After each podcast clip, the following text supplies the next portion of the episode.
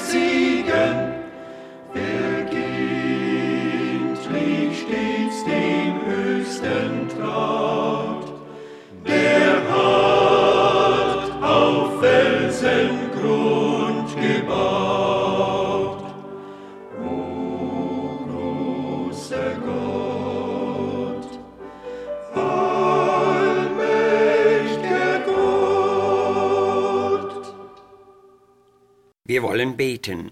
Unser guter, getreuer Gott, du thronst im Himmel, und dennoch dürfen wir mit Paulus bezeugen, du bist nicht ferne von einem jeglichen unter uns.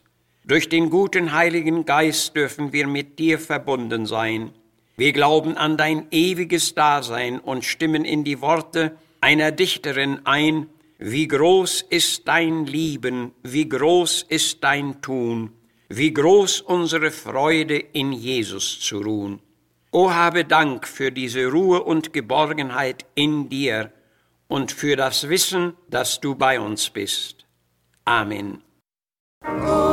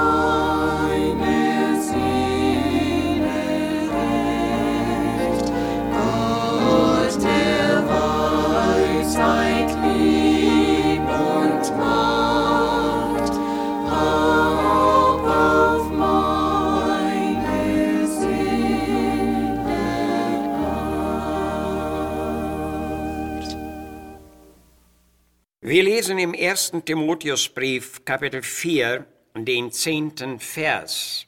Und hier heißt es, denn dahin arbeiten wir auch und werden geschmäht, dass wir auf den lebendigen Gott gehofft haben, welcher ist der Heiland aller Menschen, sonderlich der Gläubigen.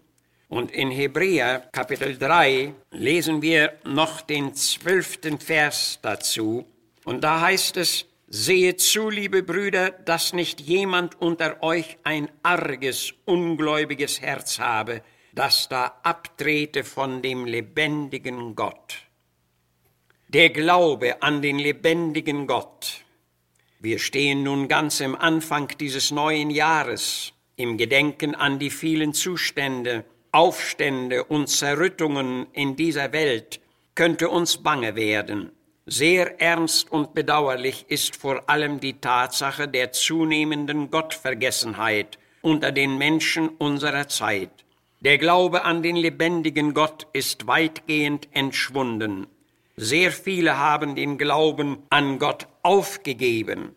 Er ist nicht beachtet, nicht gesucht und nicht gewollt. Der Mensch unserer Zeit ist nur bereit zu glauben, was er sieht.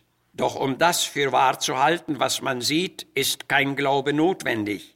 Die Bibel erklärt darum, es ist aber der Glaube eine gewisse Zuversicht des, dass man hofft und ein Nichtzweifeln an dem, das man nicht sieht. Ohne Glauben ist es unmöglich, Gott zu gefallen. Denn wer zu Gott finden will, der muss glauben, dass er denen, die ihn suchen, ein Belohner sein werde. In unserer ersten Textstelle bekundet Paulus, wir werden geschmäht, dass wir auf den lebendigen Gott gehofft haben, welcher ist der Heiland aller Menschen.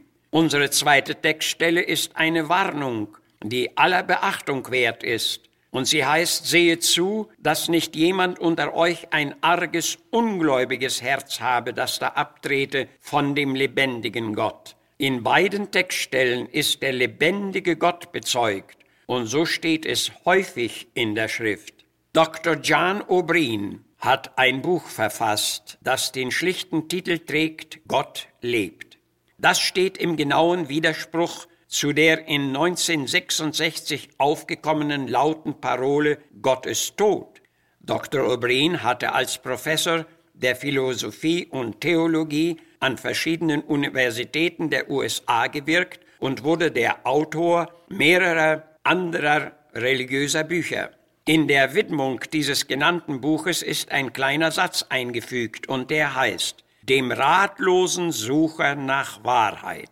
Diesen Menschen wollte er besonders etwas sagen. Das trifft ohne Zweifel auf viele Menschen zu. Dieser Autor versucht das Dasein Gottes von wissenschaftlicher und philosophischer Seite zu beleuchten. Er umgeht aber auch die Bibel und die innere Not der Menschen nicht. Es erfreut mich deshalb immer sehr, dass es noch hochgebildete Menschen gibt, die den Glauben an den lebendigen Gott zu begründen und zu stützen suchen. Die ratlosen Sucher nach Wahrheit verweisen wir natürlich in erster Linie auf die Heilige Schrift, die von Gott eingegeben ist und von der Jesus bekräftigend sagte, Dein Wort ist die Wahrheit. Und Jesus sagte weiter, suchet in der Schrift, denn ihr meinet, ihr habet das ewige Leben darin, und sie ist's, die von mir zeugt. Aber wer glaubt dieser Botschaft und wer greift noch heute zur Bibel? Viele sagen, den Gott, von dem so viel geredet wird, hat noch niemand gesehen. Aber das stimmt nicht, denn viele Menschen hatten Jesus gesehen und Jesus sagte es klar heraus, wer mich sieht, der sieht den Vater und ich und der Vater sind eins. Der frühere Kirchenvater Augustinus sagte in seinem Bekenntnis, Herr, ich wanderte wie ein verirrtes Schaf und suchte dich mit ängstlicher Vernunft außer mir, während du doch in mir warst. Ich ging durch die Plätze und Straßen der Städte dieser Welt und fand dich nicht, weil ich vergeblich außer mir nach dir suchte. Ist es nicht schon vielen anderen ähnlich so ergangen? Wir suchen nach Gott in weiten Regionen und denken nicht daran, dass wir selbst doch das Werk seiner Hände sind. Wir können doch nicht einfach aus uns selbst das geworden sein, was wir in Wahrheit sind. Der allererste Vers der Bibel lautet, Am Anfang schuf Gott Himmel und Erde. Darauf folgte die Erschaffung des Lichts, die Erschaffung der Gestirne, die Erschaffung der Tierwelt, die Erschaffung des Menschen. Doch gerade das will die Klugheit oder besser die Torheit der Menschen hinweg erklären und zu diesem Zweck sind viele Theorien erdacht worden, die den dunklen Schatten der Zweifel und des Unglaubens über die Menschheit gebracht haben. Hier liegt auch die Ursache der bedauerlichen Gottentfremdung. Sehr viele Menschen haben Gott aus ihrem Denken und Leben ausgegrenzt. Das hat seine Folgen. Und wir sehen sie in aller Welt. Darum die Warnung in unserem Text, sehet zu, dass nicht jemand unter euch ein arges, ungläubiges Herz habe, das da abtrete von dem lebendigen Gott. Und fortsetzend im nächsten Vers heißt es dann, dass nicht jemand unter euch verstockt werde durch den Betrug der Sünde.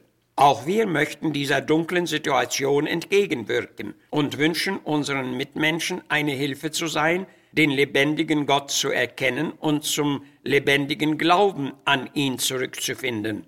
Genau darauf war die Predigt Jesu und aller seiner berufenen Diener ausgerichtet. Paulus beteuerte in Lystra, wir predigen euch das Evangelium, dass ihr euch bekehren sollt zu dem lebendigen Gott.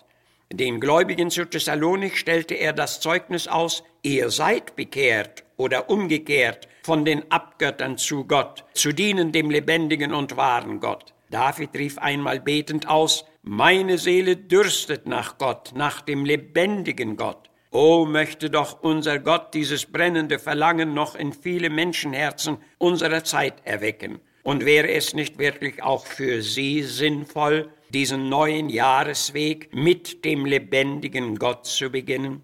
Das wäre doch auf alle Fälle einen Versuch wert. Unser Herr spricht, so ihr mich von ganzem Herzen suchen werdet, so will ich mich von euch finden lassen. Liebe Seele, fasse Glauben, denn das Wort gilt auch dir.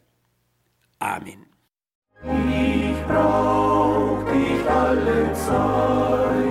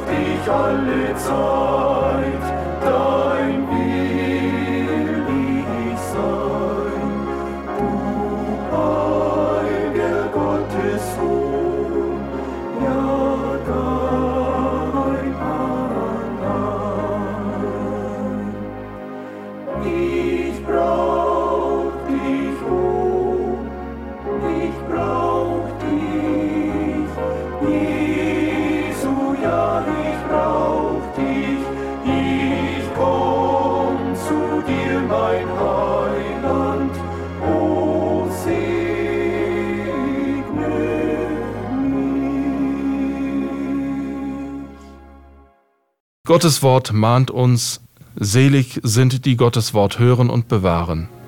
Möchten wir es doch auch mit dem eben gehörten Wort so tun. Möchten Sie uns schreiben? Unsere Anschrift ist Missionswerk der Gemeinde Gottes e.V. Zimmerstraße 3 32051 Herford.